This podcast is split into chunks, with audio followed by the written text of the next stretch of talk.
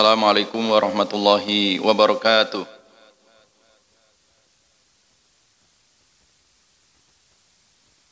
Alhamdulillahi wa kafa wassalatu wassalamu ala nabina Muhammadin istafa wa ala alihi wa ashabihi. Ahli sidqi wal wafa wal akibatu litaqwa Allahumma anfa'na bima 'allamtana wa 'allimna ma yanfa'una wa zidna ilma amma ba'd.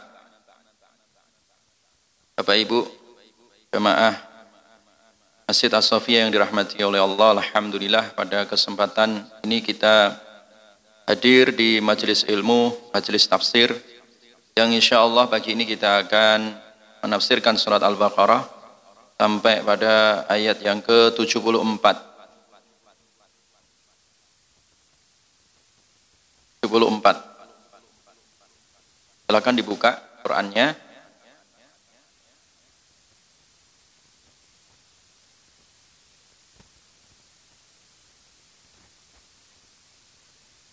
Baqarah 4 ya.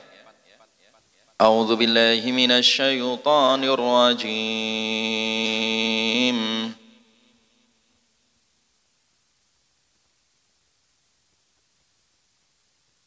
Bismillahirrahmanirrahim.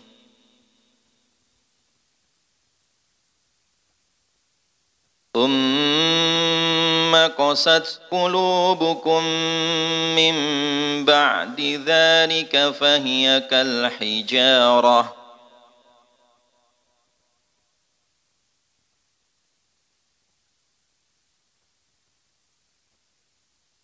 فهي كالحجارة أو أشد قسوةً.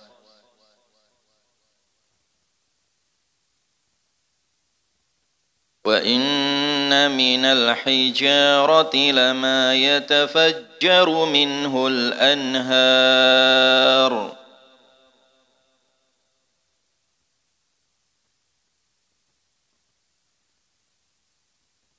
وإن منها لما يشقق فيخرج منه الماء.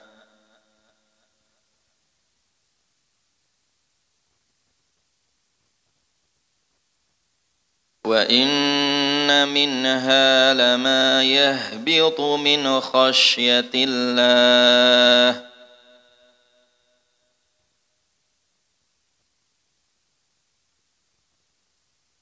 وما الله بغافل عما تعملون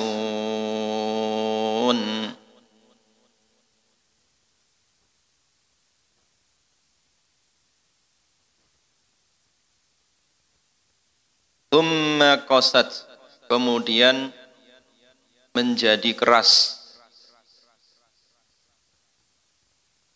Qulubukum hati kalian. Jadi ayat ini akan bicara tentang fenomena kerasnya hati ya. Dan dampak yang ditimbulkan ketika orang itu hatinya keras ya dan bagaimana nanti mengobati hati yang keras ya. Itu akan menjadi pembahasan tafsir kita pada kesempatan ini. Thumma qasat kemudian menjadi keras qulubukum hati kalian. Mimba ba'di dzalika. Mim ba'di dzalika dari setelah peristiwa itu ya. Ini masih berkaitan tentang eh, kasus Bani Israel. Mana terjadi pembunuhan ya sebelum ayat ini dijelaskan. Nabi Musa memerintahkan supaya membeli seekor sapi tapi mereka orang-orang Bani Israel ngeyel tapi yang bagaimana warnanya yang seperti apa ya. Jadi banyak pertanyaan-pertanyaan itu. Yang intinya mereka enggan untuk melaksanakan perintah Allah. Setelah peristiwa itu selesai, bukan membuat hati mereka lembut, malah semakin membuat hati mereka menjadi keras. Ya. Jadi setelah peristiwa itu, fahiyakal hijarah. setelah peristiwa itu dan juga peristiwa sebelumnya juga ya Bani Israel yang tenang e, melanggar perintah Allah dan juga menentang perintah Rasulnya maka itulah penyebab kerasnya hati mereka. Nah sifat hati yang keras itu fahiyakal hijarah. Maka ia seperti batu. Jadi hati itu bisa membatu saking kerasnya. Au asyaddu qaswah atau bahkan lebih dahsyat lebih keras daripada itu batu. Jadi lebih keras. Seperti mungkin seperti kerasnya besi ataupun kerasnya baja. Kalau hati tidak sekedar membatu tapi juga bisa membaja. Ya. Artinya saking itu kerasnya hati. Nah keras hati ini jamaah sekalian, hati yang keras itu ditandai dengan apa? Furujur rahmah walin anhu. Jadi orang itu kalau hatinya udah keras itu tanda-tandanya dia sudah tidak memiliki sifat penyayang lagi. Arogan. Zalim. Tenang hatinya itu terhadap hal-hal yang buruk. Itu ciri hati kalau udah mulai keras. Hatinya sudah tidak ada sifat kasih sayang lagi. Karena hati membatu. Hatinya membaca. Tidak punya sifat santun. Walin anhu. Enggak ada santunnya. Galuzat congkak. Ya. Hatinya menjadi congkak. Bahkan juga bisa menjadi aswadat. Menjadi hitam. Kenapa? Tertutup. Sebab maksiat, sebab dosa, sehingga hati itu menjadi keras ya. Jadi keras seperti batu atau lebih dahsyat daripada batu seperti besi ataupun seperti baja ya. Ini disebabkan karena hatinya berdosa atau hatinya maksiat melanggar durhaka dari perintah Allah Subhanahu wa taala. Nah, kenapa tadi hati bisa kerasnya lebih keras daripada batu? Kita lihat. Allah membuat perbandingan dan permisalan ini ya. Keras mana hati dan batu? Ternyata keras hati. Alasannya apa? Wa inna minal hijarati. Dan sesungguhnya dari sebagian batu itu ada batu yang Allah ciptakan ini itu lama yatafajjaru minhul anhar. Jadi sekeras-kerasnya batu itu jamaah sekalian, batu itu pasti ada sungai ya, mengalir ya, yatafajjar mengalir jarinya tadi al-anhar sungai-sungai atau mata air. Jadi sekeras-kerasnya batu itu masih bisa dilalui oleh apa? Air. Kan lihat Bapak Ibu lihat sungai ya di gunung-gunung itu, ya kan? Dari celah-celah batu itu masih memancarkan apa? Mata air. Terus sungai masih bisa menerobos. Sekeras-kerasnya batu itu masih bisa lunak dengan tetesan apa? Air. Tapi hati manusia ya, tidak bisa lunak dengan sekedar ditetesi air. Ya kan? Atau bahkan terkadang saking kerasnya hati manusia, kalam Allah, firman Allah, yang kalau seandainya turun di atas gunung batu pun, batunya bisa lunak atau batunya bisa jatuh, saking takutnya dengan Allah subhanahu wa ta'ala. Sementara manusia yang hatinya membatu, hatinya yang keras tadi itu, ada perintah Allah, ada larangan Allah. Dia tidak dengar. Walaupun telinganya mendengar. Karena hatinya yang buta, hatinya yang tuli, hatinya yang bisu, tidak bisa merespon, tidak bisa mendengar, melihat, membaca daripada ayat-ayat Allah Subhanahu wa taala. Itu makna bahwa batu itu lebih lunak daripada hati manusia. Walaupun batu sebenarnya adalah keras. Wa inna minha lama fayakhruju minhul ma. Dan sesungguhnya Ada pula ya Yashakkaku Yashakkaku itu menjadi terbelah atau menjadi ada celah. Jadi batu itu bisa terbelah atau ada celah keluar darinya apa? Fayakhruju maka keluar darinya alma air ya. Jadi yang pertama tadi sifatnya batu bisa dialiri oleh sungai. Yang kedua, sekeras-kerasnya batu masih bisa ada celah untuk keluarnya apa? Mata air. Wa inna minha demikian juga darinya lama yahbitu min khasyatillah. Sungguh apa? Batu itu bisa yahbit turun ya. Batu yang ada di gunung itu terkadang dia jatuh turun. Min khasyatillah sebab apa? Takut ya, takut dengan Allah Subhanahu Batu saja yang mengeras ya. Itu terkadang terjungkal atau tergelincir atau jatuh, gelundung gitu ya. Dari tempat yang tinggi ke bawah sebab apa? Takut ya, karena Allah Subhanahu wa taala. Jadi tiga sifat batu tadi ya, tiga sifat batu tadi itu terkadang lebih afdol daripada manusia yang hatinya apa? ras ya. Sehingga di sini disimbolkan dalam ayat ini bahwa kerasnya batu itu ketika disandingkan dengan keras hati manusia lebih lunak mana? Masih lunak apa? Batu. Lebih lunak batu. Berarti hati yang keras dengan batu manfaat mana? Manfaat batu. Batu masih dipakai bangun pondasi rumah bisa. Bisa dipakai untuk taman, bisa dipakai untuk jalan, pakai untuk apa pun, ada manfaatnya. Tapi kalau hati yang keras manusia, ada manfaatnya. Hasilnya malah justru kalau manusia hatinya keras, membuat onar, membuat kerusakan yang ada apa? Di muka bumi ini.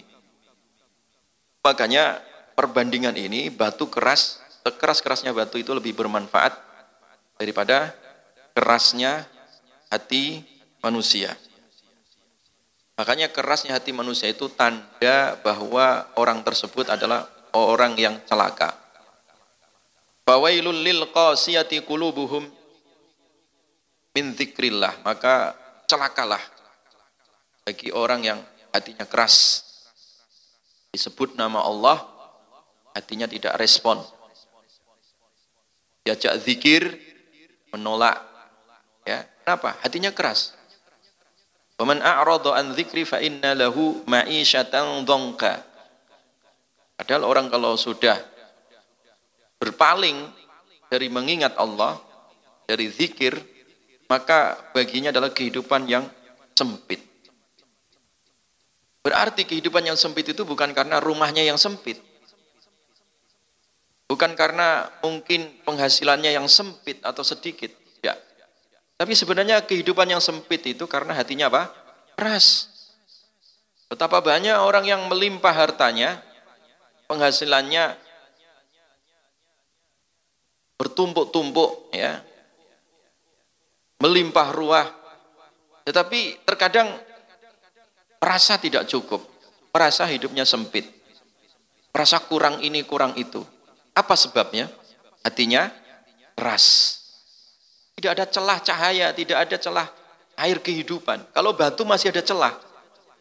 Batu sekeras apa pun masih ada celah untuk lewatnya air. Untuk aliran sungai. Bahkan batu pun ada respon. Tunduk patuh kepada Allah subhanahu wa ta'ala. Nah hati yang keras, tidak ada itu semua. Tidak ada aliran cahaya kehidupan. Gak ada air kehidupan, gak ada mata air di dalam kehidupannya. Kenapa? Tidak sejuk. Keras terus hidupnya, sempit terus. Sebab hatinya menjadi apa? Keras. Bawailun. Ya. Makanya wail, celaka, kata Allah. Maknanya celaka. Bagi apa? Lil qasiyah. Bagi orang yang apa? Keras. Kulubuhum hati mereka. Min zikrillah dari mengingat Allah. Artinya dia tidak mau mengingat Allah subhanahu wa ta'ala. Jamaah sekalian yang dirahmati oleh Allah Subhanahu wa taala. Bahwa ingat hati manusia ini mudah sekali keras ya. Mudah sekali apa? Keras. Kata Imam Hasan Al-Basri, kita ini diperintahkan untuk senantiasa mengupdate, memperbarui keimanan kita. Memperbarui ya hati kita ini dengan memperbanyak amal saleh dan zikir. Kenapa? Hati manusia mudah apa? mengeras, mudah masuk angin. Ya. Kalau sesuatu benda Bapak Ibu sekalian, roti ya, kalau dibuka bungkusnya ya, dibiarkan terlantar dia akan mengeras, ya. Betul kan? Hati manusia juga sama. Kalau tidak dirawat, tidak dijaga, mudah sekali dia mengeras. Hadithu hadhil kulub. Kalian hendaklah memperbarui. Update terus ini perbarui terus ini hati kata Imam Hasan Al Basri kenapa? Fa innaha sari'atud duthur. Hati itu mudah rusak. Hati itu mudah keras. Ya. Kalau memang hati itu tidak dirawat tidak dijaga. Jadi oleh karena itu jamaah sekalian menjaga hati itu adalah bagian dari fardu ain kewajiban setiap individu muslim kalau kita juga punya kewajiban untuk menjaga anggota badan kita, mata kita, ya, kalau kurang kurang terang penglihatannya minus, dibelikan kacamata. Badan kita kalau menggigil, dibelikan paracetamol. Badan kita kalau apa menderita ini, menderita itu, segera diobatkan ke dokter dan seterusnya. Atau alternatif dan seterusnya. Tapi manusia terkadang jarang merawat hatinya supaya hatinya ini sehat dan tidak sakit, lembut dan tidak mengeras itu jarang orang memprogramkan supaya hatinya apa? menjadi lembut. Nah, kegiatan taklim seperti ini juga program ini untuk melembutkan apa? hati ya. Nah, hati itu juga dia bisa menerima dan dia juga bisa menolak. Makanya kita latih untuk menerima dari firman Allah Subhanahu wa taala. Penyebab utama hati menjadi keras itu adalah al-i'rad yaitu berpaling menjauh ya dari Allah Subhanahu wa taala. Jadi kalau orang itu udah berpaling menjauh dari Allah, menjauh dari zikir, menjauh dari tuntunan Allah Subhanahu wa taala, maka dipastikan hatinya itu menjadi apa? keras ya. Artinya menjadi keras. Kalau hati keras itu tandanya apa? Ya males ibadah. At-takasul anit ta'ah. Suruh ibadah itu males. Suruh ngaji males. Suruh bangun sholat subuh ogah-ogahan. Suruh infak pikir. Nah itu males. Itu menunjukkan hatinya keras. Sebab apa? Dia berpaling tadi. Berpaling dari tuntunan Allah Subhanahu wa taala dibacakan Quran nggak ngefek sama sekali nggak ada pengaruhnya. Ya kenapa? Hatinya keras. Dia berpaling. Cuek. Ya tidak peduli. Ya. Padahal sebenarnya kalau hati yang lembut itu kalau dibacakan ayat Al-Quran ada responnya. Ya. sahabat Uthman bin Affan beliau mengatakan lau tahurat qulubukum ma syabiat min kalami rabbikum. Kalau seandainya hati kalian ini bersih maka kalian tidak akan pernah kenyang mendengar bacaan Al-Quran. Kalau gelas ini bersih Bapak Ibu, diisi apa pun kan bisa, betul kan? Tapi kalau gelasnya kotor, bersih apa pun air yang kita tuang di gelas, gelas ini nggak akan menampakkan apa pun, kecuali kekotoran tadi, kecuali kotoran. Tapi kalau gelas bersih, mau diisi air berapa saja, dia tampak bersih. Ya, bersih, indah, enak, memancarkan aura aura kebaikan, Ya. Beda kalau kotor tadi. Makanya sahabat Utsman mengatakan, kalau hati kalian itu bersih, bening, maka mudah menyerap ya firman Allah dan tidak pernah merasa puas. Apa ini kepingin terus, ya. tidak bosan, tidak jenuh, tidak jemu dengan firman Allah Subhanahu Wa Taala. Itu disebabkan hati apa? Bersih. Berbeda kalau hati yang berpaling tadi dia akan menjauh dari Allah, menjauh dari ayat-ayat Allah, dan malas ketika melaksanakan taat, otomatis apa? Ketergantungannya ke mana? Ke syahwat. Kepada kesenangan yang sifatnya duniawi, materi. ya Kesenangan yang sifatnya pragmatis. Sehingga apa? Orang kalau ketergantungan terhadap dunia mudah hasut, mudah iri, mudah dengki. Kalau keinginannya tidak terpenuhi, mudah putus asa, ya kan? Dan yang parah lagi itu adalah panjang angan-angan itu. Angan-angannya apa? Panjang, banyak mengigonya, banyak kepinginannya itu terhadap urusan dunia. Udah tua merasa muda, ya. muda lupa mati dan seterusnya. Kenapa? Panjang angan-angan. Fatala alaihimul amadu fakosat kulubu. Ya. Panjang angan-angan itu Jika orang sudah dicabut oleh Allah kekhusyuan di dalam hatinya sehingga orang menghadap ke dunia ya dia ada keterikatan dengan dunia, ketergantungan dengan dunia sehingga apa? Fatala alaihimul amadu. Sehingga panjang angan-angannya. Kalau udah panjang angan-angan, apa yang terjadi? Hatinya yang keras. Hatinya menjadi apa? Keras. Dampaknya lagi, ketika hati keras ya senang berbuat kerusakan. Nah ini yang parah. Ini yang berbahaya lagi. Dampaknya tidak ada pada diri sendiri tapi berdampak kepada siapa? Orang lain. Ya. Berdampak kepada orang lain. Apa yang dilakukan? Yang dilakukan adalah berbuat kerusakan di muka bumi ini ya. Dia sudah tidak lagi punya sifat kasih sayang tidak punya lagi kesantunan di dalam dirinya. Kenapa? Hatinya tertutup dengan apa? Dosa. Innal abda ida akhta'a khati'atan. Nukitat fi qalbihi nuktatun sauda. Seorang hamba ketika melakukan satu dosa, maka ada titik hitam. Makanya sebagian ulama tafsir tadi mengatakan, Tumma qasat qulubukum kemudian keras hati kalian sebagian ulama menafsirkan ai iswaddat hitam. Kenapa hitam? Noda dosa. Ada titik hitam di dalam hatinya yang itu simbol tutup. Ketika sesuatu yang putih ditutup dengan hitam nggak kelihatan itu. Gelap. Itu simbol bahwa hatinya gelap sehingga gelap matanya telinganya gelap kehidupannya tadi disebabkan oleh apa dosa. Karena Nabi mengatakan ketika orang melakukan dosa maka ada satu titik. Ya. Satu dosa, satu titik dosa. Seribu dosa, seribu titik dosa. Hitam hatinya. Ya. Fa'idha huwa naza'a. Ketika dia mencabut itu, dosa, artinya dia meninggalkan dosa, wastaghfara, dan dia taubat istighfar, Sukila kolbuhu, akhirnya hatinya kembali bening lagi, kembali terang lagi, kembali bercahaya lagi. Wa in ada, kalau dia balik lagi melakukan maksiat tadi, dosa, zida fiha, ditambah terus.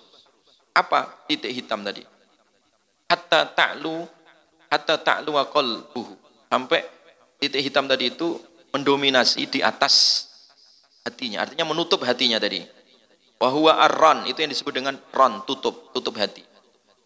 Kalla bal rona ala kulubihim. Dalam surat Al-Mutaffifin ayat 14 dijelaskan Allah mengingatkan jangan sekali-kali kamu ya jangan begitu kalian. Kenapa? Ya, ketika itu kalian kerjakan apa yang terjadi? Ada ron. Ron itu apa? Bal rona. Ya, tetapi itu ada apa? Ron. Ron itu tutup titik hitam tadi itu sebab maksiat sebab dosa ala qulubihim atas hati mereka. Ya. Maka nu yaksibun. Ya sebab apa? Dosa atau perbuatan yang mereka kerjakan. Nah ini dampak daripada hati yang apa tadi? Ya. Nah kemudian dampak berikutnya hati yang keras itu pasti karakternya itu ghaflah. Ghaflah itu artinya lalai Kenapa? Hatinya udah tertutup, lalai. Kalau udah lalai itu udah tidak melihat kanan, kiri, depan, belakang, atas, bawah. Ya. Dia sudah didominasi oleh syahwat keinginan atau kepentingan. Dia nggak peduli lagi. Walaupun dampak kerusakannya luar biasa. Ya. Orang lalai biasanya jatuh. Jatuh Pak, karena dia gagal fokus, gagal iman. Ya. Yang terjadi adalah pasti jatuh. Kenapa? Dosa itu akan menjatuhkan pelakunya dari segala kebaikan. Ya. Makanya salah satu karakter penghuni neraka jahanam itu adalah ghaflah adalah lalai. Adalah apa? Lalai. Di dalam surat Al-A'raf ayat 179 dijelaskan walaqad dzara'na walaqad dzara'na li jahannam. Kami telah siapkan eh, kami sediakan bagi neraka jahanam ini. Siapa penghuninya? Ya. Dari mana penghuni-penghuni neraka jahanam ini? Katsiran minal jinni wal ins Ya, jadi penghuninya nanti kebanyakan dari jin dan juga manusia. Lahum kulubun. Sifatnya adalah mereka punya hati. Ya. Tetapi apa? La yafqahuna. Hatinya itu tidak paham. Biha dengan hati tadi. Hatinya itu buta. Ya. Tidak bisa mencerna, tidak bisa membaca tanda kekuasaan Allah Subhanahu wa taala. Kenapa? Tertutup tadi. Walahum a'yun walahum a'yunun dia juga punya mata la yubsiruna biha punya penglihatan tetapi tidak bisa melihat dengannya ya walahum adzan. Dia juga punya telinga punya pendengaran. La yasma'una biha. Tidak bisa mendengar. Hati. Hatinya tak bisa membaca. Matanya tak bisa melihat. Telinganya tak bisa apa? Mendengar. Ulaika kal an'am, kalau udah kasusnya seperti itu, mereka seakan-akan seperti binatang ternak saja. Balhum adol, bahkan lebih sesat, lebih bahaya daripada binatang ternak. Ulaika humul ghafilun. Nah itulah orang-orang yang ghaflah, orang-orang yang lalai. Jadi orang lalai itu tandanya hatinya mati, penglihatannya udah tertutup, telinganya sudah tuli, sehingga dikasih panca indera oleh Allah, tidak ada manfaatnya. Kenapa? Tidak membawa kebaikan tidak membawa apa? keimanan. Disebabkan hatinya yang keras. Makanya jamaah sekalian, kerasnya hati itu lebih keras daripada kerasnya batu atau kerasnya baja, ya. Daripada kelas apa? kerasnya apa? baja, ya. Bahkan dalam riwayat yang lain bahwa fa innal quluba la Hati itu berkarat sebagaimana berkaratnya besi. Ya, dalam riwayat yang lain, ya. Maka kalau besi itu berkarat, rapuh nggak Pak besi? Rapuh. Padahal besi itu keras, betul. Ya. Itu diibaratkan hati berkarat sebagaimana berkaratnya besi, itu menunjukkan hati manusia ya semuanya bisa tertutup dengan kanker maksiat tadi itu. Ya. Karena kanker dosa ini terkadang lebih bahaya daripada kanker yang sesungguhnya, itu ya. Mungkin kalau kanker sesungguhnya bisa dideteksi dengan alat, deteksi secara medis, pakai lab dan seterusnya, tapi terkadang mendeteksi kanker penyakit hati ini itu tadi melalui perilakunya tadi yang terkadang tidak semua orang paham. Jadi oleh karena itu eh, hati yang keras ini itu dampak yang ditimbulkan salah satunya adalah ghaflah, lalai. Nah, ciri utama penghuni neraka jahanam adalah apa tadi? Lalai, ghaflah tadi. Hati-hati kalau udah lalai itu ya. Orang bisa jatuh, Pak. Om pesawat Garuda aja bisa jatuh diserempet Harley, Pak. Tuh. Bisa jatuh manusia, apalagi manusia gitu. Jadi manusia itu bisa jatuh disebabkan karena lalai apa? Di dalam apa? Dirinya. Nah kemudian dampak berikutnya orang yang hatinya keras itu dia senantiasa lupa ya lupa dari kematian ya, lupa apa Kematian. Gak eling mati, gak ingat mati. Padahal yang namanya mati itu dekat sekali, Pak. Lebih dekat daripada baju kita ini, ya.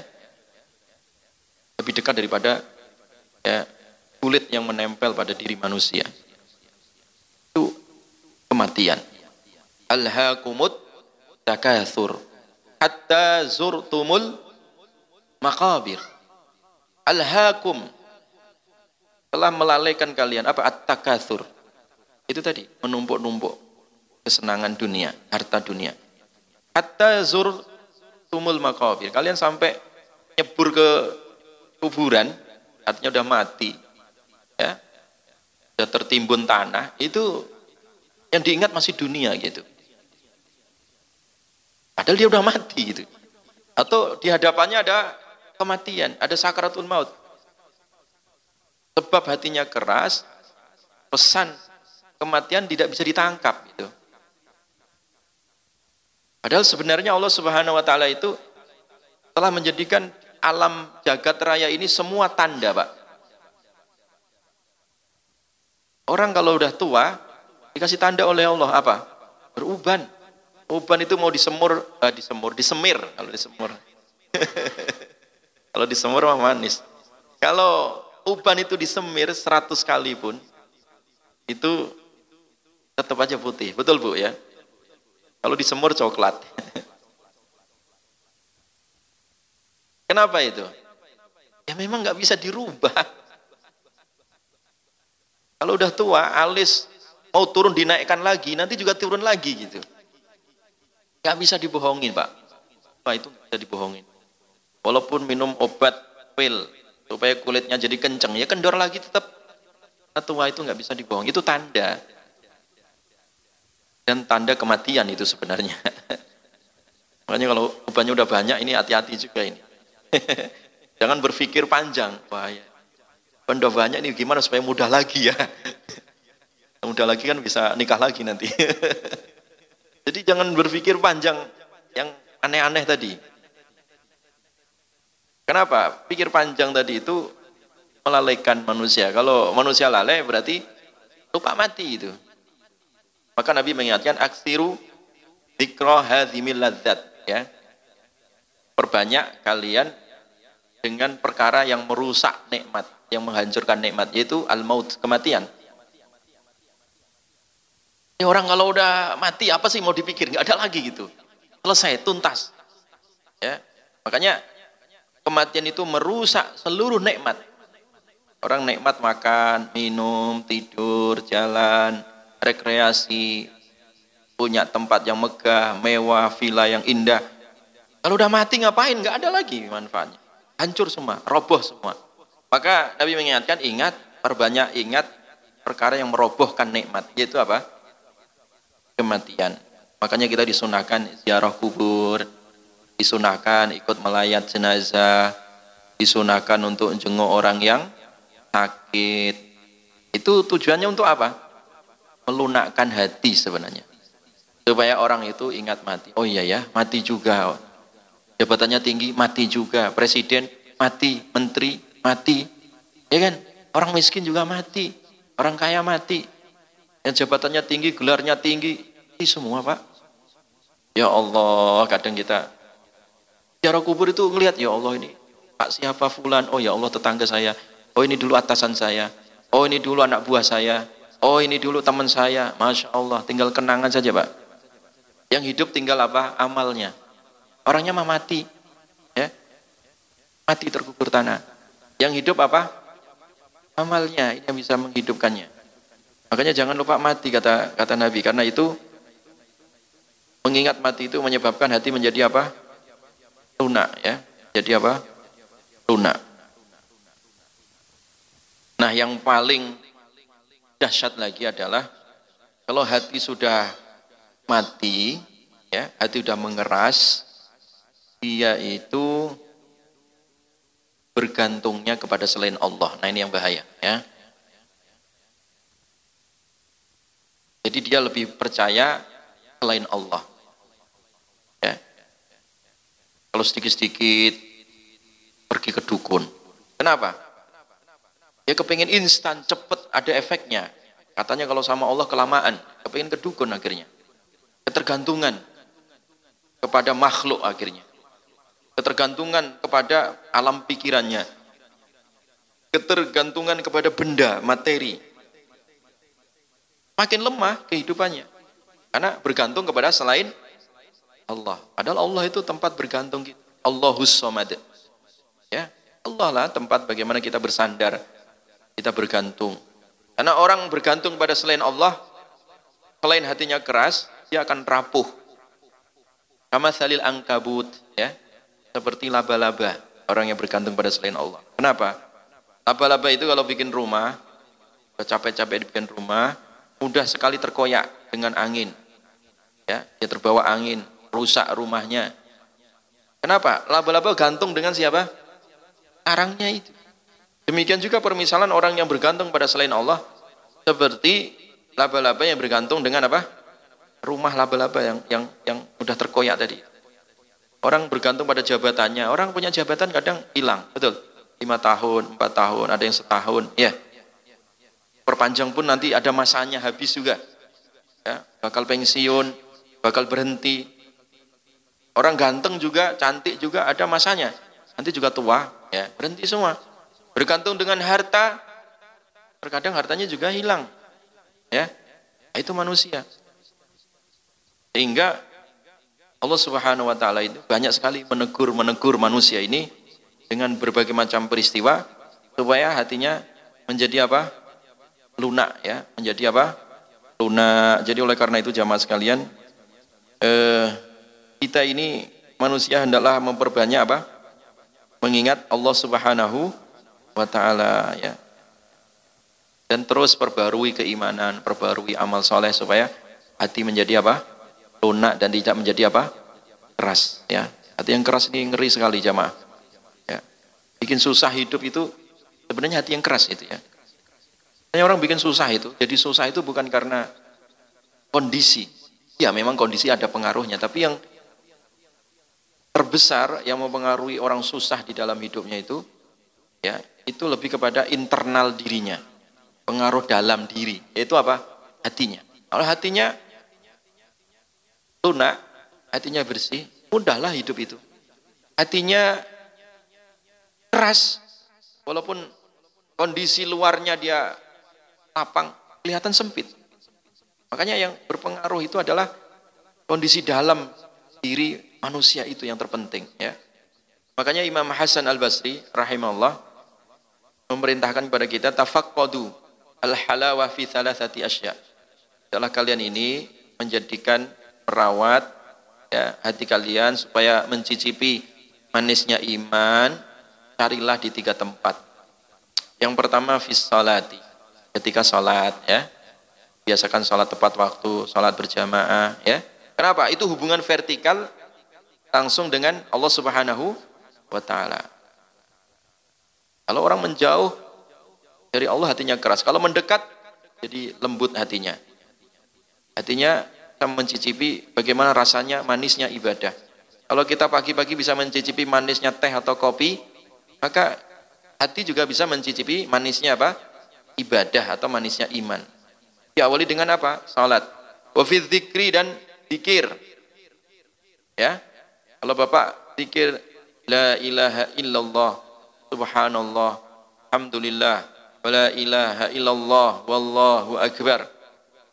Sering zikir seperti itu, lama-lama hati menjadi lunak. Kalau lunak bisa menyerap energi zikir tadi sehingga merasakan manisnya iman, nikmatnya iman, lapangnya hati. Ya. Berbeda kalau orang itu nggak mau zikir, maunya maksiat. Maksiat itu mungkin badan kita, mata kita, telinga kita, ya, kulit kita, rambut kita, kaki kita bisa merasakan satu nikmat, tetapi nikmat fisik, Pak. Ya. Nah, tetapi dalam hati itu tersiksa betul. Makanya tidak ada orang yang maksiat kemudian tenang. Saya maling, tenang-tenang aja hidupnya. Enggak ada, Pak. Ya. Orang berzina, enak, santai-santai saja. Enggak mungkin, Pak. Sebenarnya dia mencapaikan diri sendiri, hatinya capek itu. Orang minum alkohol, katanya nikmat. Bukan nikmat, hancur itu. Ya, gak karu-karuan. Tidak ada yang nikmat maksiat itu. Yang merasakan nikmat hanya fisiknya saja. Tapi hatinya tersiksa. Nah kalau ibadah, sholat, zikir, ya itu betul-betul mencicipi nikmat. Nikmat itu karena hatinya lapang gitu. Kita mencicipi dahsyatnya energi sholat, energi apa? Zikir. Maka carilah itu. Ada sholat, ada zikir, wa fitilawatil Quran dan bacaan Al-Quran baca Quran atau mendengarkan Quran atau mendengarkan kajian Quran. Ini ada kenikmatan. Fa'in wajadtum, kalau kalian menjumpai di tiga tempat ini, yaitu apa? Salat, zikir, kemudian apa? Baca Quran, ya. Maka kalian telah mendapati kebaikan. Ya. Kalian telah mendapati manisnya iman. Wa illa fa'lamu annal bab mughlaq. Kalau di tiga tempat ini, salat ogah. Baca Quran males-malesan. Dikir, gak respon. Kalau tiga tempat ini udah tertutup, maka itu tanda hatinya telah tertutup. Nah itu kata Imam Hasan Al-Basri.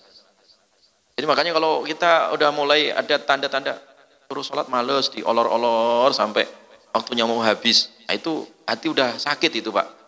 Segera cari obatnya. Ya kayak orang sakit gigi aja itu. Segera dicarikan obat. Ya, obatnya apa tadi? Itu tadi ngaji, ya, obatnya dikir, ya. Obatnya kita bertanya kalau kita tidak tahu tentang masalah hukum, ya. Bergaul dengan orang-orang saleh dan seterusnya. Ya. Itu obat supaya hati menjadi apa? Jadi lunak, ya. Jadi hati itu akan menjadi apa? Lunak. Imam Syafi'i rahimahullah Tolab beliau mengatakan, tolab natar kadzunub, wajadnahu fi salati duha. Kata Imam Syafi'i jamaah sekalian, terapi supaya hati itu jadi lunak, hati bercahaya, hati tidak senang maksiat. Itu ada beberapa terapi yang diajarkan oleh Imam Syafi'i. Satunya adalah kami belajar bagaimana sih cara untuk meninggalkan dosa. Karena manusia itu kadang juga nggak bisa lepas dari dosa. Tapi ada terapinya bagaimana supaya bisa meninggalkan dosa. Wajadnahu fi salati duha. Kami jumpai ternyata terapinya membiasakan sholat duha. Membiasakan apa? Sholat duha. Kenapa? Biasanya orang maksiat itu bangun tidur, fisiknya seger. Kalau dia salah, kaprah, maka fisik digunakan untuk maksiat. Nah, kalau kita pagi-pagi mengawali aktivitas kita dengan dua rakaat sholat duha, insya Allah terbebas dari apa? Maksiat. Ini kata Imam Syafi'i. Kami belajar meninggalkan dosa, maka terapinya ternyata kami menjumpainya ketika telah membiasakan sholat apa? Duha. Ya.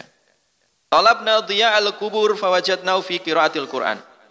Kami mencari bagaimana supaya di alam barzah itu bercahaya, terang, benderang, maka kami jumpai pada bacaan Al-Quran. Artinya menjumpainya itu terapinya adalah melalui memperbanyak baca Al-Qur'an ya.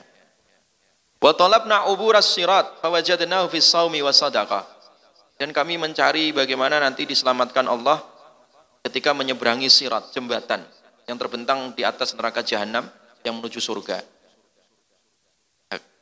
Kami mencari supaya selamat di situ. Wajadnahu fis saumi was sadaqah maka kami jumpai ketika puasa dan memperbanyak apa? sedekah. Ya. Wa talabna dhillar rahman fawajadnahu fi ikhwatin salihin. Fi ikhwatis salihin. Dan kami ingin mendapatkan naungan Allah yang Maha Rahman. Maka ternyata kami dapati ketika kami bergaul bersama orang-orang yang saleh. Kenapa? Karena sabda Nabi, eh, orang yang bergaul karena Allah ya. al-mutahabbina fillah orang-orang yang mereka saling mencintai bergaul karena Allah itu nanti akan berada di naungan arasnya Allah subhanahu wa ta'ala di hari di mana tidak ada naungan kecuali naungan Allah itu beberapa hal jamaah sekalian yang menyebabkan orang hatinya menjadi apa? lunak ya orang hatinya menjadi lunak. Nah, yang terakhir adalah eh, salah satu terapi supaya hati lunak itu eh, mengusap kepala anak yatim, ya, mengusap kepala anak yatim. Artinya peduli sosial lah, itu salah satunya. Ada orang datang kepada Nabi, ya Rasulullah, saya rasakan hati keras. Maka Nabi memerintahkan imsah roksal yatim. Ya. Artinya diusap, usaplah kepala anak yatim. Artinya apa? Supaya kita juga merasakan gimana ya kalau anak seperti ini ditinggal orang tuanya, ya, susah ekonominya, kondisinya, butuh kasih sayang. Ya Allah, kita yang kecukupan. Ketika melihat mengusap anak itu, anaknya senang, tersenyum, itu ada pancaran cahaya gitu. Oh iya, Insya Allah gitu ya. Terenyuh hati. Nah terenyuhnya hati tadi itu mulai ya hati itu melakukan sterilisasi supaya hati itu jadi lunak gitu. Seperti itu. Berbeda kalau orang itu malah yang diusap bukan kepala anak yatim ya, yang lain gitu yang diusap. Hiburan yang diusap. Nah, itu malah bukan hati bertambah lunak, hati menjadi apa? Keras ya. Jadi keras. Maka oleh karena itu eh, Sekali lagi, hati itu harus diapakan? Dijaga dan dirawat supaya tidak mengeras karena kerasnya hati ini lebih keras daripada apa? Kerasnya batu. Ya. Wa mallahu bighafilin amma ta'malun yang terakhir ayatnya dan tidak Allah Allah ya bighafilin lalai atau lupa amma dari apa yang ta'malun kalian kerjakan. Artinya apa? Allah mencatat, Allah mendokumentasikan secara rinci dan detail ya, terhadap apa yang kalian kerjakan di dunia ini. Tidak ada yang absen ya, dari penglihatan Allah, dari pengetahuan, pendengaran Allah Subhanahu wa taala. Ma yalfidhu min qaulin illa ladayhi raqibun atid. Tidaklah satu huruf ya, satu patah kata yang terucap ya, itu kecuali apa? telah didokumentasikan di, di, ditulis oleh malaikat Rokib dan Atid ya. atas perintah Allah itu rapi makanya ketika nanti pada hari kiamat ya itu kitab catatan itu akan dibentangkan dan bahkan bisa berbicara ya besok pada hari apa kiamat sebagai saksi semuanya datangkan e, menjadi saksi Mulut terkunci, kenapa? Mulut suka dusta. Ya. Ya. Sehingga di sini Allah mengatakan wa mallahu amma ta'malun. Allah tidaklah lupa, tidaklah lalai dari apa yang kalian apa? kerjakan. Oleh karena itu janganlah lalai hati kalian ya, karena lalainya hati itu juga dicatat. Jangan lalai kehidupan kalian, kelalaian dalam kehidupan yang menyebabkan dosa tadi itu juga tercatat di sisi Allah Subhanahu wa taala. Mudah-mudahan kita semua diselamatkan dari kerasnya hati dan kelalaian di dalam kehidupan ini. Demikian jamaah sekalian, masih ada waktu 10 menit ya, silakan untuk bertanya.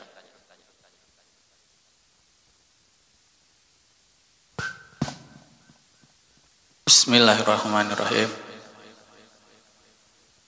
Mengenai tadi disinggung mengenai hati mati ya Ustaz. Ya. Apakah hati mati itu bisa dihidupkan kembali? Dan bagaimana caranya? Begitu aja. Ya. Assalamualaikum warahmatullahi wabarakatuh. Waalaikumsalam warahmatullahi wabarakatuh. Jadi hati itu dibagi menjadi tiga Pak. Yang pertama kolbun salim ya. Kolbun salim hati yang selamat. Ya. Illaman atallah bi kolbin salim. Orang yang datang kepada Allah nanti pada hari kiamat yang selamat itu adalah orang yang datang menghadap Allah dengan hati yang salim. Salim itu artinya selamat, bersih. Dari hasut, dengki, maksiat, dosa yang macam-macam tadi itu bersih semuanya. Selamat daripada itu, sehat hatinya. Yang kedua ada hati yang sakim, hati yang sakit. Bukan sakit hati, beda ya bahasanya ya.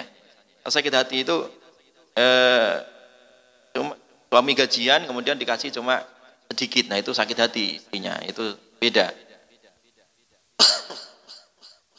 jadi hati yang sakit dengan sakit hati beda ya hati yang sakit itu artinya hati yang terindikasi ya di dalam dirinya itu perbuatan dosa, senang dengan perbuatan dosa. Sehingga apa? Ada hasut, ada iri, ada dengki. Mulai timbulnya gejala seperti itu, itu mulai timbulnya yang disebut dengan penyakit hati. Makanya disebut hatinya lagi sakit. Ya. Dan yang terakhir adalah kalau hati yang sakit tidak segera diterapi, tidak segera diobati, males ibadah, dikit-dikit dengki sama orang, dikit-dikit riak pamer, itu hati yang sakit itu. Kolbun sakim namanya. Nah, kalau tidak diterapi, tidak diobati, ya, maka level yang berikutnya dia akan masuk pada satu uh, level yang disebut dengan kolbun mayit, hati yang mati atau bahasanya namanya koswatul kulub, hati yang keras tadi. Jadi hati yang keras tadi yang saya sebutkan tadi itu namanya hati yang apa? Mati. Kalau hati yang mati tadi sudah nggak bisa mengalir air wahyu tadi, nggak bisa mengaliri kehidupan lagi. Ya, kenapa hatinya udah mati, tertutup. Itu namanya kolbun mayit. Apakah masih bisa dihidupkan? Bisa. Ya, tadi tadi menghidupkannya adalah dengan apa? Kita banyak zikir, banyak baca Quran, banyak sedekah, ya, banyak apa meninggalkan dosa. Maka caranya terapinya ada tiga terapinya itu supaya hati kita hidup kembali. Yang pertama adalah uh, at-takhliyah. At-takhliyah itu artinya kita mengosongkan hati kita dari unsur-unsur dosa dan maksiat. Baik yang tampak ataupun tidak tampak. Wadharu zahiral ismi. Ya. Jadi tinggalkan dosa-dosa yang zahir. Wabatinah dan juga dosa yang batin. Artinya tinggalkan dosa yang tampak dan dosa yang tidak apa? Tampak. Dosa yang tampak apa? Mencuri, mutil dan seterusnya itu tampak Pak kelihatan. Atau dosa yang enggak tampak apa? Dengki, iri, pamer, ya. Mudah apa? Sakit hati dan seterusnya. Itu dosa yang apa? Tidak tampak. Nah, tinggalkan dosa lahir dan batin tadi itu. Ya. Itu terapi yang pertama. Itu namanya tahliyah, bahasa Bahasa akhlaknya namanya tahliyah. Bahasa tazkiyatun nafasnya namanya tahliyah. Yang kedua, tahliyah. Tahliyah itu artinya hiasi hati itu dengan amal soleh. Yang kedua adalah menghiasi hati itu dengan apa? Amal soleh. Jadi setelah hati dikuras, keburukannya tadi, kemaksiatannya dikeluarkan semua, dibersihkan, baru diisi dengan amal soleh.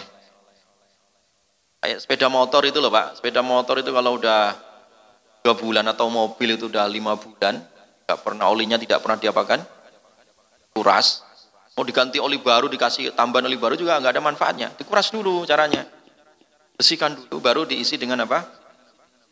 Amal saleh. Makanya kita hidup ini tidak bisa lepas dari dua hal ini, amal soleh dan meninggalkan maksiat, amal soleh meninggalkan mak, terus begitu, maksiat ganti amal soleh, Nanti maksiat lagi, amal soleh lagi, terus begitu. Wa asbi sayyi'atal hasanah tamhuha. Iringi keburukan itu dengan kebaikan. Karena kita bukan malaikat, Pak. Makanya Allah nggak ngutus malaikat di tengah-tengah kita untuk jadi nabi. Nabi kita manusia. Ya makan, ya tidur, ya jalan ke pasar, ya hadir di masjid, ya kan? Ya istirahat, ya jalan, ya berlari. Allah mengutus manusia.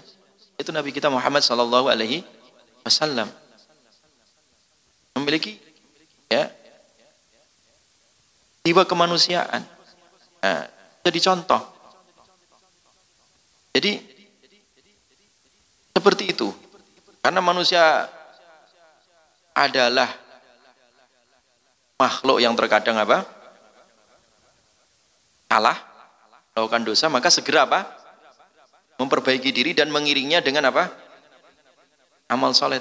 Makanya setelah dikosongkan hati dari dosa, ya baik yang tampak maupun apa tidak tampak, isilah dengan amal soleh. Nah amal soleh itu apa? Nah, amal soleh itu adalah kullu ma yuhibbullah wa yardah. Segala apa yang dicintai Allah. Itu namanya amal soleh, Pak. Salat, amal soleh. Di luar salat, ya, kata sendal, amal soleh. Sedekah juga amal soleh. Nyingkirkan duri di jalan, amal soleh. Jadi apa pun yang itu eh, dicintai oleh Allah, itu amal soleh. Namanya amal soleh. Ya, yang tampak ataupun tidak tampak. Perbanyak amal soleh. Yang terakhir, yang terakhir adalah tahqiqul ubudiyah. Tahqiqul ubudiyah itu maknanya setelah kita belajar untuk meninggalkan maksiat dan fokus ya memperbanyak amal apa? Soleh. Yang terakhir adalah supaya istiqomah meninggalkan maksiat dan supaya istiqomah ketika melaksanakan apa? perintah ya atau amal soleh maka harus ada tahqiqul ubudiyah. Tahqiqul ubudiyah itu maksudnya kita menyadari ya bahwa kita ini diciptakan oleh Allah hanya untuk beribadah, bukan yang lainnya. Bukan hanya sekedar makan, tidur, minum, tidak. Hewan juga bisa kalau begitu. Hidup kita ini adalah kita mengejawantahkannya untuk apa? Beribadah. Itu namanya tahqiqul ubudiyah. Wa ma khalaqtul jinna wa ma khalaqatul jinna wal insa illa liya'budun. Nah, ini ini puncak tertinggi, Pak. Dalam menghidupkan hati. Bahwa aku tidak ciptakan jin dan manusia kecuali untuk apa? Beribadah kepada aku kata Allah. Ini adalah puncak tertinggi. Sehingga orang ketika melihat oh ya saya hamba Allah, saya harus mengabdi, saya harus beribadah, saya harus mentauhidkan Allah ya memurdikan ibadahnya karena Allah. Nah, ini yang membuat orang bisa istiqomah terus. Ya. Beda kalau orang itu ketergantungannya sama makhluk. Ya, karenanya karena makhluk, karena orang. Ya. Akhirnya orang punya sifat jenuh, Pak. Bapak bisa bertahan ngaji sampai kapan pun itu karena kita punya orientasi karena Allah itu. Kalau karena jajan, Kadang Asofia juga kalau pas yang bikin jajannya lupa gitu, ya nggak ada jajan gitu ya. Tapi nggak lupa ya, insya Allah ada jajan gitu ya. Yang namanya manusia kadang lupa kan gitu ya. ya ada kekurangannya. Wah, sekarang udah jarang jajannya, saya nggak males ke masjid karena jajan. Tapi kalau karena Allah ada jajan atau tidak, dia tetap hadir ya. Jadi orientasi itu kalau karena Allah itu awet itu Pak. Tapi kalau orientasi karena manusia, karena makhluk, itu ada tenggang waktunya. Hanya beberapa saat aja dia bertahan. Tapi kalau karena Allah nggak ada urusan saya karena Allah. Ya, yang dilihat itu Allah. Ya, bukan makhluk. Yang dilihat adalah kita beribadah itu yang dilihat Allah. Kita kasih orang itu yang dilihat bukan orang tapi siapa? Allah perintahkan ini. Ya. Kita menolong orang lain, Allah memerintahkan ini. Bukan karena orang, bukan karena itu satu daerah, bukan karena itu apa TS bukan karena itu apalah itu. Tapi karena Allah Subhanahu wa taala. Jadi tiga itu supaya hati kita menjadi apa? Hidup tadi. Tahliyah artinya kosongkan dari dosa, maksiat, kemudian tahliyah hiasi hati kita dengan uh, amal soleh dan yang terakhir adalah tahqiqul ubudiyah kita mengejawantahkan hidup ini senantiasa orientasinya hanya untuk beribadah sehingga kita istiqomah. Jelas Pak ya? Saya kira cukup. Cukup ya. Kita tutup dengan doa kifaratul majlis. Subhanakallahumma wa bihamdika asyhadu an la ilaha anta astaghfiruka. Assalamualaikum warahmatullahi wabarakatuh.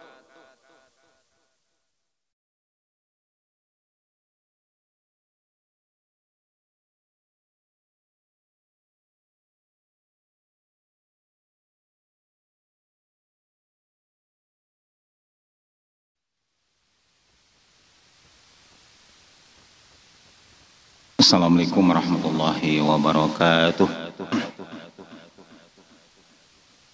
Al-Fatihah. A'udzu billahi minasyaitonir rajim. Bismillahirrahmanirrahim. Alhamdulillah. Amin. Rahman Rahim. Maliki yaumiddin. Iyyaka nasta'in. Ihdinas siratal mustaqim. Siratal ladzina an'amta 'alaihim ghairil maghdubi 'alaihim. Amin. Lanjutkan surah Al-Baqarah ayat 75. Al-Baqarah 75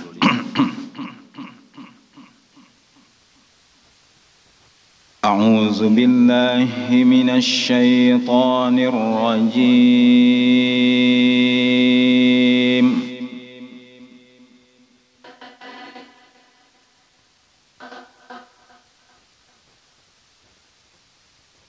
بسم الله الرحمن الرحيم.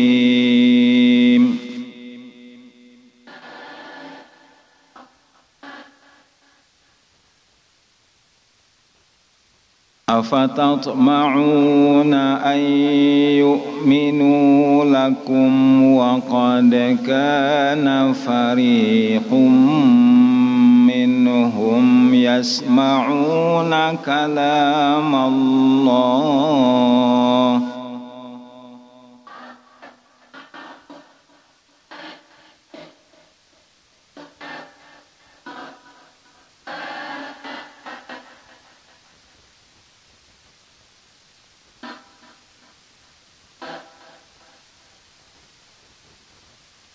يسمعون كلام الله ثم يحرفونه من بعد ما أقلوه وهم يعلمون.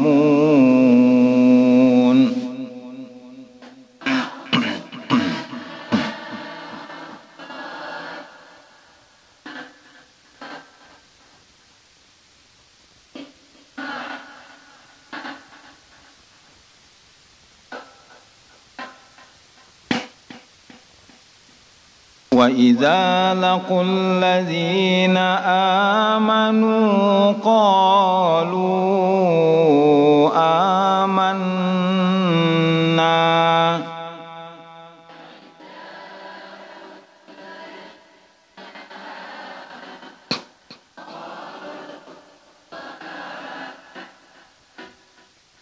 وإذا خلا بعضهم إلى بعض قالوا أتحدثونهم بما فتح الله عليكم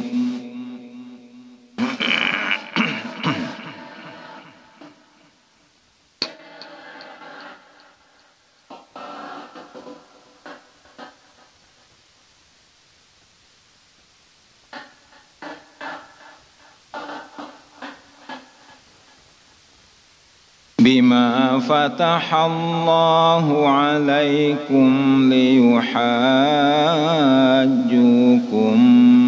به عند ربكم أفلا تعقلون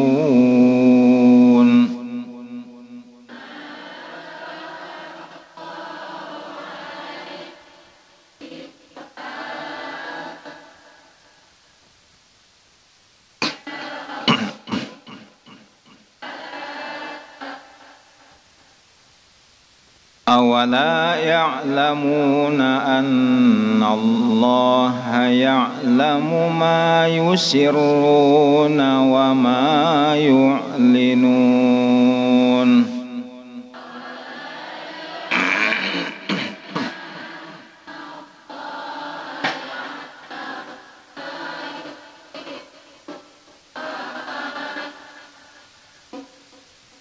صدق الله العظيم بسم الله الرحمن الرحيم أفتطمعون أن يؤمنوا لكم Apakah kamu sekalian berkeinginan keras, berkeinginan kuat agar mereka beriman kepada kamu Pokok kana fariqum minhum sungguh adalah sebahagian di antara mereka yasma'una kalam Allah mereka mendengarkan firman-firman Allah. Tuma yuharrifunahu kemudian mereka melakukan upaya untuk merubah-rubahnya. Mimba dima aqaluhu wahum ya'lamun setelah mereka itu memikirkannya padahal mereka tidak mengetahui wa idza ladzina amanu dan apabila mereka berjumpa dengan orang-orang beriman qalu amanna. Mereka berkata kami beriman. Wa idza khala ba'dhum ila ba'din apabila mereka kembali kepada sebagian mereka akan sebagian qalu mereka berkata atau hadisunahum apakah kamu menceritakan kepada mereka bima fatahallahu alaikum terhadap apa yang telah Allah bukakan kepada kamu sekalian yuhajjukum bihi agar mereka itu menghujahmu dengannya inda rabbikum isi Tuhan kamu afala ta'qilun apa kamu tidak berpikir awala ya'lamuna apakah mereka tidak mengetahui annallaha ya'lamu ma yusiruna wa ma yu'linun bahwasanya Allah mengetahui apa yang mereka sembunyikan dan apa yang mereka nyatakan. Jamaah dirahmati oleh Allah. Ayat ini uh, turun ketika Rasulullah SAW dan para sahabat kaum muslimin ingin sekali semua orang itu masuk Islam. Ya, jadi kata-kata toma di sini artinya keinginan yang kuat maka kalau ada orang yang keinginannya kuat untuk mendapatkan harta, itu namanya tomak terhadap harta. Ada juga orang yang ingin mendapatkan ilmu, tomak terhadap ilmu. Nah, ini kata-kata toma'a itu menunjukkan keinginan yang sangat kuat. Jadi Rasulullah itu dan para sahabat ingin sekali orang-orang Yahudi, ya, orang-orang Nasrani itu masuk Islam. Tapi Allah menyatakan mereka di antara mereka itu ada yang mempunyai sifat munafik. Ya, jadi dari kalangan mereka itu orang-orang kafir itu ada yang mempunyai sifat munafik. Apa kemunafikan mereka itu? Mereka itu kalau bersama dengan orang-orang beriman, bersama dengan Rasulullah, itu mereka seakan-akan orang beriman. Tapi kalau kembali lagi ke uh, teman-teman mereka kumpul lagi mereka nah itu mereka saling ini saling uh, berbantah-bantahan ya kata yang satu kamu kok ceritakan tentang apa yang telah disampaikan oleh Allah kepada mereka ya. tentang kenabian Rasul karena Rasulullah itu diketahui oleh mereka itu bagaikan mereka mengenal anaknya sendiri jadi informasi tentang Rasulullah itu di kalangan ahlul kitab Yahudi dan Nasrani itu sangat jelas. Ya, sangat jelas. Bahkan diibaratkan seperti seorang bapak mengenal karakter anaknya. Ya. Jadi yang arifunahu kama ya'rifuna abna'ahum. Saking begitu jelasnya. Nah, tapi mereka ini kan namanya orang munafik. Ya, itu berusaha merubah-rubah kalamullah itu dirubah-rubah oleh mereka. Yang tidak bisa dirubah itu hanya Al-Quran saja. Kalau kitab Taurat dan Injil itu sudah berubah. Sekarang kan disebutnya kan Bible. Bible itu kandungan dari perjanjian lama yaitu Taurat perjanjian baru Injil. Jadilah the Bible. Nah kitab Bible yang sekarang kalau kita cari kitab Bible yang 100 tahun yang lalu kira-kira sama nggak? Ya, nggak sama. Bible yang ada di Amerika dengan Bible yang ada di Jawa Barat sama nggak? Nggak sama. Yang di Amerika berbahasa Amerika, bahasa Inggris. Yang di Jawa Barat pakai bahasa Sunda. Ya, pernah ketemu nggak? Uh, Bible berbahasa Sunda. Ada yang berbahasa Indonesia juga. Ya, kalau pergi ke Cina berbahasa Cina. Tapi kalau Al-Quranul Karim dijaga oleh Allah Subhanahu Wa Taala, kita pergi ke percetakan Quran di Madinah, beli Al-Quran di sana, nanti nanti pulang dari sana pergi ke Empang, beli lagi Al-Quran di Empang, cetakan uh, Surabaya, sama isinya, bedanya cuma kualitas kertasnya aja itu aja. Ya. Kenapa? Karena Allah menjamin Al-Quran itu dijamin oleh Allah Subhanahu Wa Taala, ya Inna nahnu nazal zikra inna lul hafizun. Kami yang menurunkan Al-Quran dan kami yang akan menjaganya.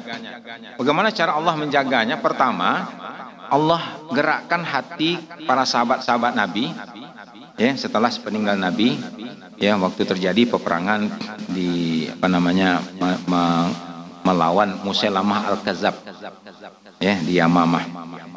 Jadi ketika Rasulullah meninggal itu ada satu orang mengaku jadi nabi. Namanya Musailamah. Karena dia bohong maka dinamalah Musailamah Al-Kazab jadi Al-Kazab itu artinya pembohong. Ya jadi jangan senang kita kalau disebut Al-Kazab nah gitu kan? Kazab itu pembohong artinya. Dia ngaku jadi nabi. Saya juga nabi katanya. Sama juga di kita pernah juga ada yang ngaku ya namanya Muhammad Musadik ya. Ngaku juga gitu kan bohong juga. Jadi nabi palsu itu sejak dari dulu sudah ada. Sampai hari ini dan bahkan sampai nanti akan ada lagi nabi palsu. Ya ada nabi palsu lagi nanti. Ya mengaku-ngaku ya ketemu malaikat Jibril. Nah jadi dalam peperangan menghadapi Musa al-Kazab ini menurut riwayat itu lebih dari 70 penghafal Quran yang meninggal yang syahid. Jadi timbullah keresahan di kalangan sahabat. Nah, timbullah ya ide gitu kan dari apa namanya Umar bin Khattab ya bagaimana kalau Quran ini kita kumpulkan saja. Sampaikan kepada Abu Bakar. Abu Bakar mikir-mikir juga tapi kan di zaman Nabi kan nggak ada. Akhirnya sepakatlah mereka itu untuk mengumpulkan Al-Quran. Makanya pengumpulan Al-Quran menurut Mushaf ini ini disebut dengan apa? Nikmatul bid'ah jadi sebaik-baik bid'ah gitu ya. Tapi bid'ah yang positif. Karena bid'ah itu ada yang negatif ada juga ya. Yang apa nama yang sesat gitu kan. Itu ada juga bid'ah yang negatif. Tapi ini yang positifnya ya.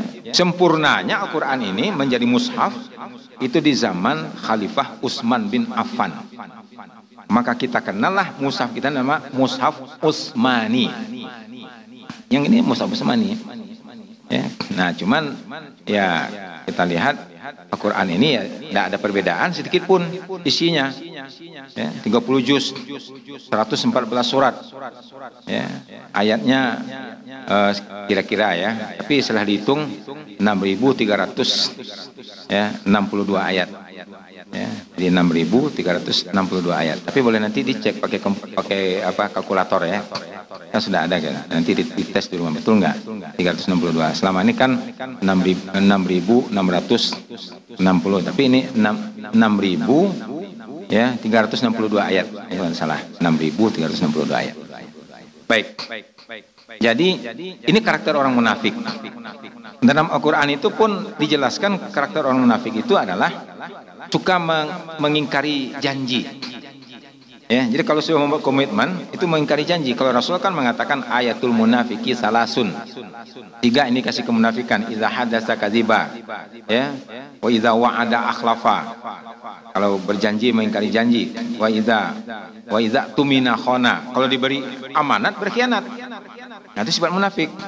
Maka Rasulullah SAW itu meminta kepada Allah supaya kita ini berlindung daripada sifat kemunafikan. Ya, jadi salah satu doa Nabi adalah Allahumma inni a'udzubika minan nifak. Ya Allah, aku berlindung kepada Engkau dari sifat kemunafikan. Kenapa? Karena sifat munafik ini kalau melekat pada diri seseorang itu rusak tatanan kehidupan. Ya. Kalau orang bicaranya banyak bohongnya bagaimana kita? Apa yang bisa dipercaya? Begitu kemudian sudah ada perjanjian-perjanjian, eh malah ingkar janji. Ya, begitu kemudian diberi amanat, malah berkhianat. Hancur kehidupan ini kalau ada orang bersifat kemunafikan itu kalau dia menjadi pengambil keputusan ya, dalam satu uh, apa kehidupan dalam masyarakat. Nah, oleh karena itu sifat kemunafikan ini muncul kenapa? Karena hati manusia itu tidak mendapatkan hidayah dari Allah. Oleh karena itu hidayah Allah ini itu merupakan satu karunia yang harus kita syukuri. Ya, kita syukuri. Kenapa? Karena tidak semua ya, tidak semua orang itu mendapatkan hidayah. Rasulullah ingin semua umatnya itu masuk Islam. Ingin, makanya kan ada kata toma'a itu, afatatma'una ayyuminu lakum. Ya, apa kamu berkeinginan mereka beriman semuanya? Ya enggak bisa. Karena ada orang munafik. Nah, jadi kalau kita diberi oleh Allah hati kita ini terbuka untuk menerima ajaran Islam, itu menunjukkan bahwasanya kita ini dikehendaki oleh Allah menjadi orang yang baik. Ya. Jadi lapang dada itu. Fama yuridillahu ayyahdiyahu yashrah sadrahu lil Islam. Barang siapa yang Allah kehendaki mendapatkan hidayah, Allah lapangkan dadanya menerima ajaran Islam. Pernah ada sahabat bertanya tentang kata syaroha dalam ayat itu, ya. Itu dalam surah Al-An'am 125 ya fama yuridillahu ayyadu yashrah sadrul Islam. Ya Rasul apa itu syaroha itu? Syaroha itu adalah nur cahaya yang dimasukkan ke dalam hati. Ya jadi di, dimasukkan dalam hati itu bercahayalah hatinya. Nah, lalu kemudian apakah ada tanda-tandanya jadi para sahabat ingin tahu nih ada nggak tanda-tandanya orang yang hatinya sudah ada cahaya kebenaran itu ya kan kalau kalau misalnya uh, cahaya itu di ruangan kan kelihatan terang benderang. Ya, seperti sekarang ini ada listrik terang benderang. Tapi kalau masuk ke dalam hati cahaya itu ya nggak ada terang benderangnya.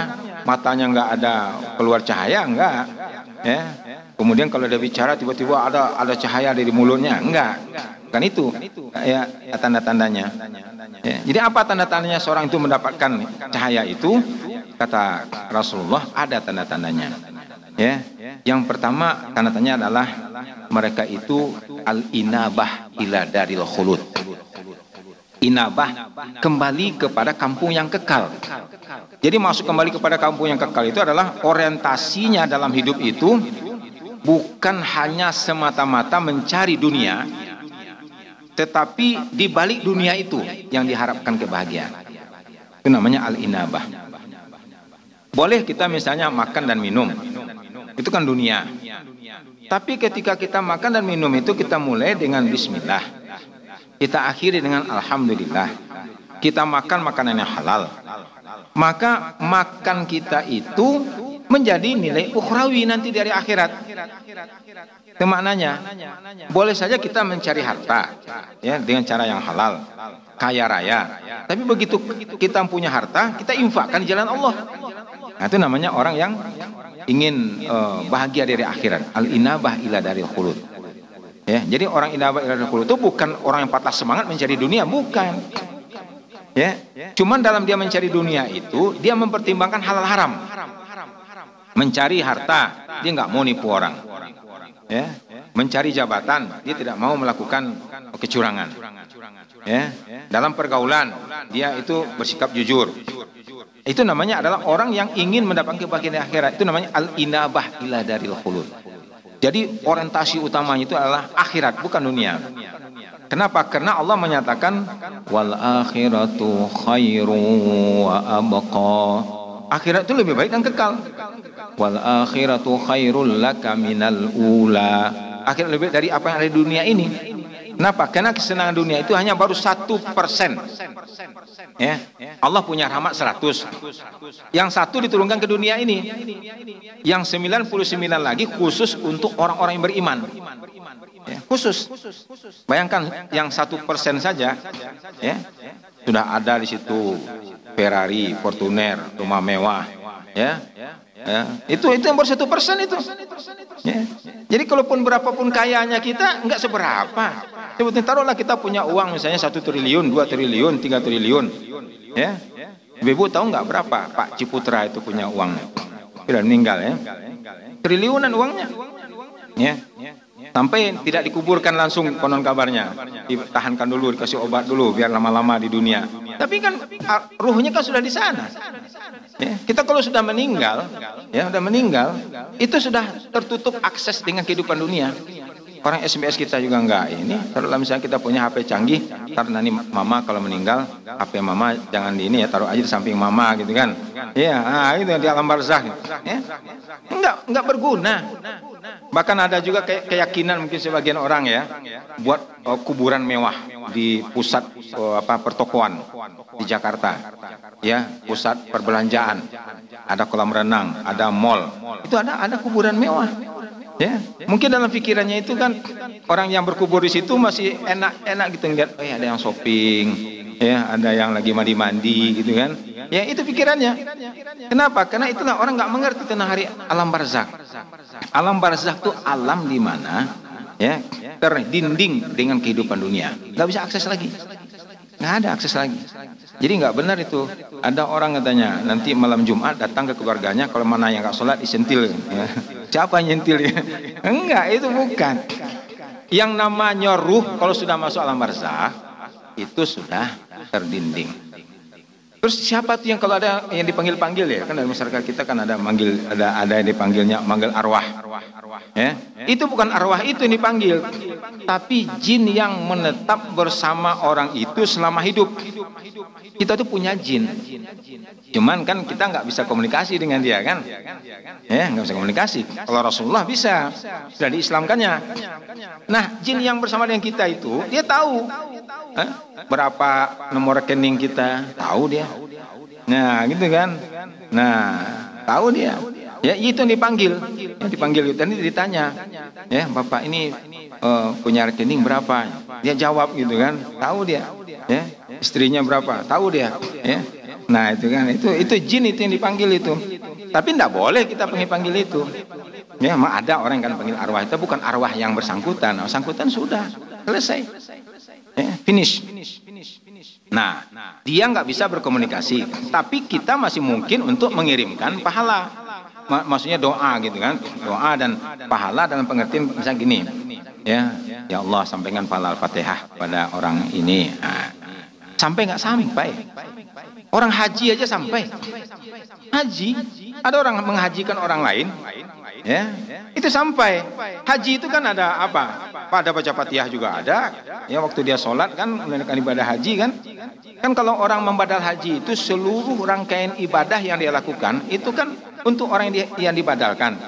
Dia baca Quran, dia berimpak bersodakoh, dia tawaf, dia pergi e, melontar jamarot, wukuf di Arafah. Itu semuanya itu kan untuk orang yang meninggal, yang dihajikan. Ini sampai. Ya. Atau misalnya seorang anak misalnya bersodakoh, ya Allah sampaikanlah sodakoh ini untuk ibu saya, ya atau ayah saya, sampai. Ya, sampai disampaikan. Doa kita misalnya, kita nggak kenal dengan orang kaum muslimin yang meninggal di apa namanya di Uighur, ya kan? Kita doakan, ya Allah ampunilah saudara saya yang meninggal yang jadi syahid di Uighur, yang di Gaza misalnya kan? Itu sampai ke mereka. Ya, disampaikan. Itulah maknanya kenapa setiap Jumat khatib itu wajib hukumnya mendoakan kaum muslimin dan muslimat. Ya, Allahumma fil muslimin wal muslimat, mu'minin wal mu'minat, ya, al ahya'i minhum wal amwat. Itu kan doa, bukan doa untuk membangunkan orang lagi tidur. Tapi memang waktu itu biasanya bapak-bapak pada bangun itu. Ya, kalau sudah Allahumma fil muslimin wal muslimat, amin. Nah, gini semua gitu. Padahal tadi begini. Ya. Paling kalau khatib khutbahnya itu 30 menit. Ya. Jadi paling paling kuat itu jamaah mendengarkan khutbah itu cuma 20 menit. Kalau lebih 20 menit kepalanya itu berat.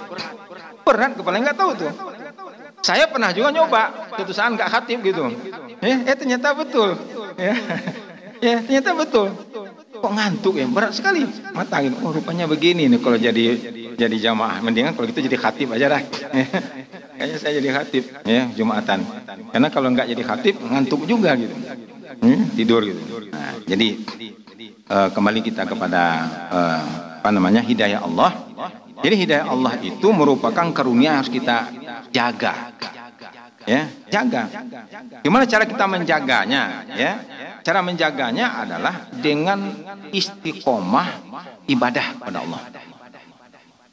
Kenapa? Karena sepanjang kehidupan kita ini kita akan selalu mendapatkan ujian-ujian, uh, cobaan-cobaan dan godaan-godaan dalam hidup. Yang me, yang di mana cobaan ujian itu adalah bagaimana manusia itu lupa kepada Allah. Ya, lupa kepada Allah. Itu sebetulnya. Ya, jadi iblis itu menggoda manusia itu sebetulnya tujuannya supaya lupa kepada Allah. Enggak ingat pada Allah. Nah, oleh karena itulah Rasulullah SAW satu saat oh, apa namanya dia pegang tangan sahabatnya namanya Muaz bin Jabal. Kata Rasul kepada Muaz bin Jabal, "Ya Muaz, inilah uhibbu. Aku sangat uh, sayang kepada engkau." Ya, di Muaz ini anak muda, masuk Islam itu umur 18 tahun. Ya, masuk Islam dan dia paling mengerti hal haram sampai Rasulullah mengutus Muas itu ke negeri Yaman untuk berdakwah. Ya, diutus ke negeri Yaman. Bayangkan dari kota Madinah ke negeri Yaman berdakwah. Kalau sekarang, kalau Madinah, Yaman, cuman lebih kurang 4 jam pakai pesawat. Ya, kalau dulu perjalanan kan berbulan-bulan. Pakai apa? Pakai onta. Dakwah dari ke sana. Itu Muas bin Jabal. Jadi Rasulullah sangat cinta kepada dia. Lalu kemudian Rasulullah berpesan. Apa pesan Rasul kepada Muas? La tada'anna tubura salatin antakul. Jangan sekali-kali engkau tinggalkan membaca setiap selesai sholat. Ya, apa yang diajarkan Rasulullah itu? Allahumma inni ala dzikrika wa syukrika wa husni ibadatika. Tiga poin penting. Ya Allah tolonglah aku dalam mengingatmu. Ya, mengingatmu. Kenapa? Karena sekarang itu banyak yang membuat kita lupa dan lalai. Ini itu. Ma, entar, entar, entar. Ma, kata anaknya kan, si mamanya masih gini. Datang suami pulang dari kerja, eh papa. Ya, pernah ada seorang suami mengeluh, nyesal aku belikan istri aku HP gitu. Nah papa, kalau biasanya kalau saya pulang, dia datang nyambut, eh papa. Sekarang enggak, sambil duduk, eh papa. Ya, saya kasih lagi gitu. Ya, tapi itu ibu-ibu yang di sana gitu ya. Yang di sini mah sama aja. Iya. Ya itu melupakan diri. Ya banyak perbuatan sekarang yang membuat kita lupa. Ya paling nanti ini malam tahun baru. Coba lihat acara-acara dibuatkan semalam suntuk di apa namanya menghambur-hamburkan uang itu pernah nggak dihitung berapa itu harga apa namanya yang di yang ditembakkan ke atas itu. Sampai kemudian bersinar-sinar. Ya itu kan kembang api itu kan mahal itu. Ya yang kecil-kecil yang main anak-anak ini gitu-gitu nih anak itu udah berapa tuh? Ya sepuluh ribu dua puluh ribu. Tapi kali sejuta.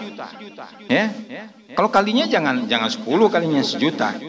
Ya orang jual kuaci aja berapa? Kuaci seribu. Tapi kalinya jangan jangan jangan sepuluh apa karung. Nah, gitu kan? Ya, mahal banyak itu duitnya Nah, itu namanya mubazir. Ya, tapi begitulah keadaan dunia sekarang. Kita mau apa? Nggak bisa apa-apa kita. Nah, oleh karena itu kita minta kepada Allah, Allah ini ala zikrika. Itu yang pertama. Wa syukrika. Mensyukuri nikmatmu. Apa nikmat Allah yang kita syukuri? Kemampuan kita bisa melihat alam ini. Kemampuan kita bisa mendengar. Itu karunia Allah itu ya kesehatan yang Allah berikan sehingga kita bisa melangkahkan kaki ke mesin Asofia ini. Itu jangan dikira ringan itu nikmatnya. Luar biasa itu. Kita bisa melangkah ya.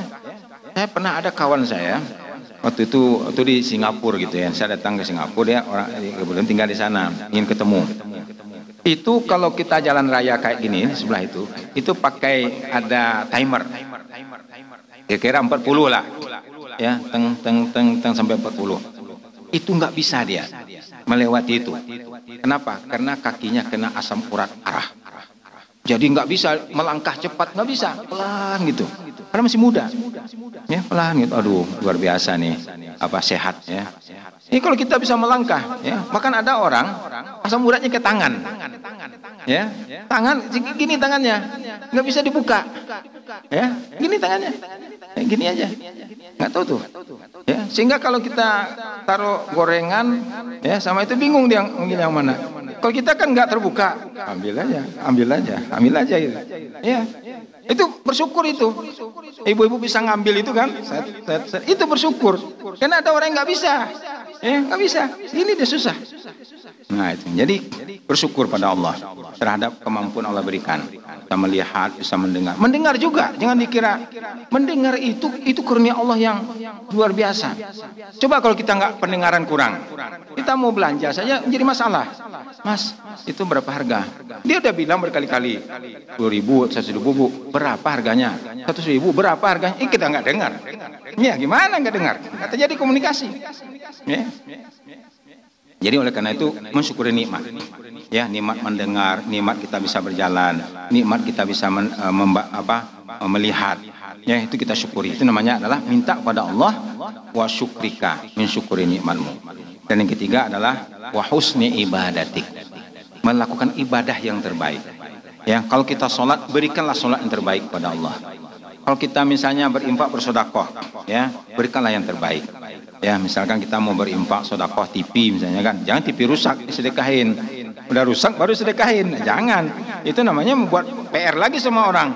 Ya, kan ada orang kan, eh, ibu ada TV nggak di rumah? Aduh nggak ada. Saya sedekah TV, tapi udah rusak katanya. Ya, kasihkan TV rusak. Ya, nah, jangan. Kalau ngasih itu yang bagus. Ya, yang bagus. Ngasih baju yang bagus, sepatu yang bagus, tas yang bagus. Ya, itu namanya adalah upaya kita memberikan yang terbaik. Ya, begitu juga baca Quran, berikan yang terbagus pada Allah. Maka belajarlah belajar tahsin, tajwid. Ya, jadi dalam kita beribadah kepada Allah itu berikan yang ter Ya, itu namanya adalah doa Nabi yang diajarkan kepada Muaz bin Jabal, Allahumma a'inni ala dzikrika wa syukrika wa husni ibadatik. Mari kita baca sama-sama. Allahumma a'inni ala dzikrika wa syukrika wa husni ibadatik. Nah, jadi ini barangkali kajian kita pada uh, pagi hari ini. Mudah-mudahan ada manfaatnya ya dan kita terus istiqomah dalam beribadah kepada Allah Subhanahu wa taala. Baik, sebelum kita akhiri barangkali ada pertanyaan silakan. Ya, ya, ya, ya, ya.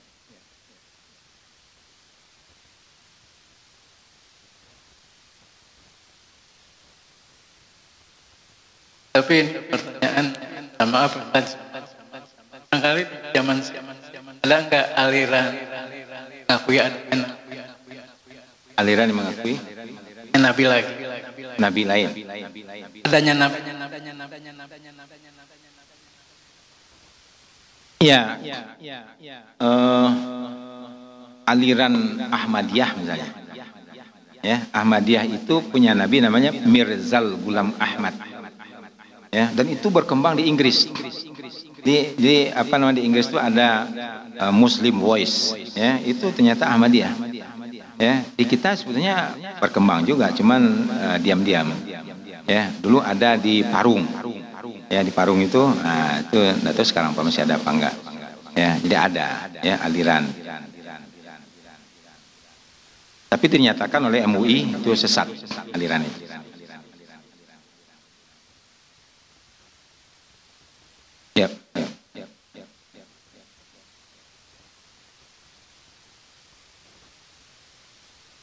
Ustaz uh, berkaitan dengan tanda-tanda orang tadi bahaya eh? lain sifat inabah ada Iya, iya, iya, iya. Jadi eh, yang tadi kan eh, masih ada dua lagi yang belum disebutkan tapi secara ringkas tanda-tanda orang mendapat hidayah itu dalam dalam salah satu hadis yang sampai Rasulullah al inabah ila daril khulud orang yang orientasinya akhirat. Kemudian yang kedua wattajafa daril gurur menjauhkan diri dari tipuan dunia. Ya jadi berusaha menjauhkan tipuan dunia. Yang ketiga al isti'dad lil maut qabla al maut mempersiapkan kematian ya jadi kematian harus dipersiapkan ya. Bukan hanya resepsi pernikahan aja dipersiapkan. Kita kan resepsi pernikahan disiapkan di apa namanya disewa gedung ya bahkan dibuat pakaian yang khas. Mati juga disiapkan. Tapi ada juga ibu-ibu dulu dia beranggapan mempersiapkan kematian itu apa? Dia bawa kain kafan di tasnya. Ya bukan gitu ya? Ya walaupun ada ibu-ibu kan di tasnya ada kain kafan. Bu ini apa bu? Kain kafan. Mana tahu saya mati nanti. Kan itu. Jadi misalnya kematian itu adalah dengan uh, beribadah kepada Allah lalu kemudian kita melakukan uh, muhasabah. Ya kira-kira apakah dengan begini sudah cukup nggak kira-kira? Kalau belum cukup ya kita tingkatkan namanya muhasabah jadi akhir tahun ini ibu sekalian memang ada tradisi orang memperingati akhir tahun dengan acara-acara bahkan ada nama kaleidoskop untuk melihat peristiwa-peristiwa yang lalu. Nah kita jadikan bagi kita mengevaluasi diri kita. Ya tahun ini apa yang pencapaian kita dalam ibadah kita kepada Allah. Kalau masih ada yang kurang misalnya, ah, kita tingkatkan. Kita azam 20 20 ya saya harus hafal misalnya uh, 5 juz. Nah, gitu kan? Nanti 20 21 kalau masih ada umur lagi 5 juz. Kalau 20 22 masih ada lagi 5 juz. Nah, syukur-syukur kita sampai nanti uh, 20 30. 30 juz dah. Ya. Nah, kalau kita meninggal dalam keadaan hafal Quran 30 juz, wah pahalanya nggak tanggung-tanggung ya. Ya, luar biasa pahalanya. Ya, nah sementara kita juga mendapatkan kesenangan, kebahagiaan, ketenangan batin dengan kita membaca Al-Quran. Jadi harus ada target, ya target kita untuk peningkatan ubudiah kita pada tahun-tahun yang akan datang. Itu aja yang kita ambil ya sebagai evaluasi ya menghadapi tahun baru 2021 2020. Ya sekarang kan 2019 nih. Ya tinggal berapa hari lagi akan berganti tahun. Baik, hadirin rahimakumullah. Baik, mari kita tutup dengan sama-sama membaca doa. Allah marhamna bil Quran. Allahummarhamna bil Quran. Waj'alhu lana imaman wa nuran wa hudan wa rahmah اللهم ذكرنا منه ما نسينا وعلمنا منه ما جهلنا. وارزقنا تلاوته آناء الليل وأطراف النهار. Waj'alhu lana hujjatan ya rabbal alamin. Assalamualaikum warahmatullahi wabarakatuh